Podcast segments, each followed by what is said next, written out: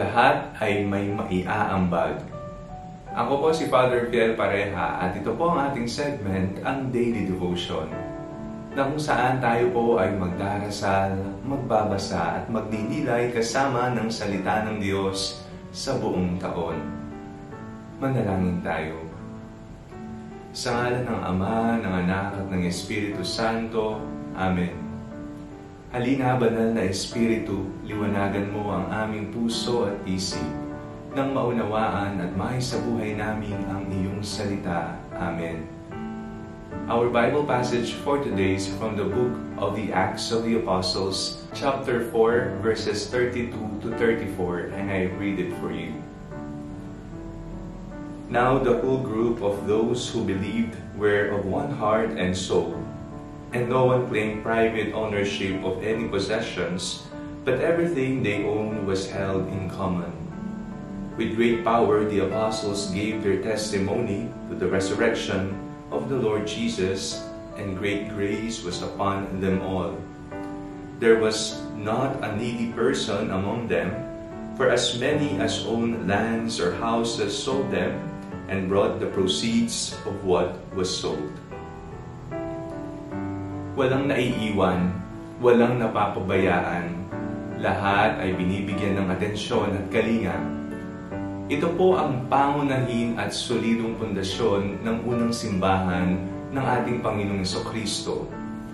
Makikita po natin na lahat ng naniniwala sa banal na pangalan ni Jesus na muling nabuhay ay nagtitipon-tipon bilang isang mapagkalinga, maawain at mapagmahal na komunidad.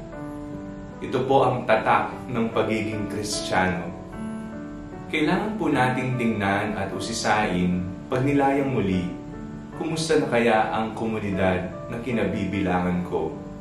Ito pa ba ay nagiging tapat sa panawagan ng Panginoon ng pagkakaisa, pagmamahalan, at pakikipagdamayan sa bawat isa, lalong-lalo na sa mga miyembro nito na may mas higit na pangangailangan Minsan tinitingnan po natin ang lahat ng bagay, lalo-lalo na sa pagtulong sa pamamagitan lamang ng aspeto ng material na bagay.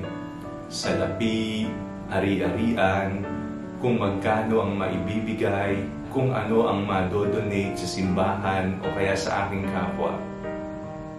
Dapat nating unawain na lahat ng biyaya na meron tayo, ito man ay material, ito man ay moral na suporta o kaya naman dasal, ang ating mga talento na ibinigay ng Panginoon, lahat ng ito ay ating maaring maiambag sa bawat isa.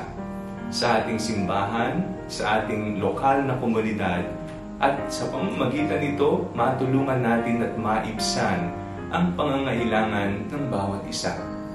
Walang maliit, walang malaki, ano man ang iyong talento, maaari mong ihandog bilang pasasalamat sa Panginoon. Huwag po sana nating tingnan kung magkano ang ating ibinibigay. Tingnan natin kung papaano ka makakatulong sa iyong kapwa at maging sa iyong lokal na pamayanan. Lagi po nating tatandaan na ang ating Panginoong Yeso Kristo ay nag-iwan ng isang habilin na magmahalan tayong lahat. Mahalin natin ang ating kapwa, kung papaanong minamahal natin ang ating sarili, at kung papaanong tayo ay taus-pusong nagpupuri sa Panginoon. Masalamin nawa ang ating pagmamahal sa Diyos sa pamamagitan ng ating malasakit sa ating kapwa. Walang malaki, walang maliit sa pagtulong ito ay pagtulong pa rin. Manalangin tayo. Panginoon, maraming salamat po sa pagbibigay sa amin ng halimbawa kung paanong magawa naming mahalin ang aming kapwa. Minahal po ninyo kami hanggang sa kaduluduluhan ng iyong buhay.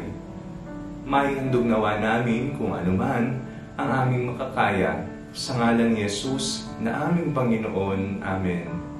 Sa ngalan ng Ama, ng Anak, at ng Espiritu Santo.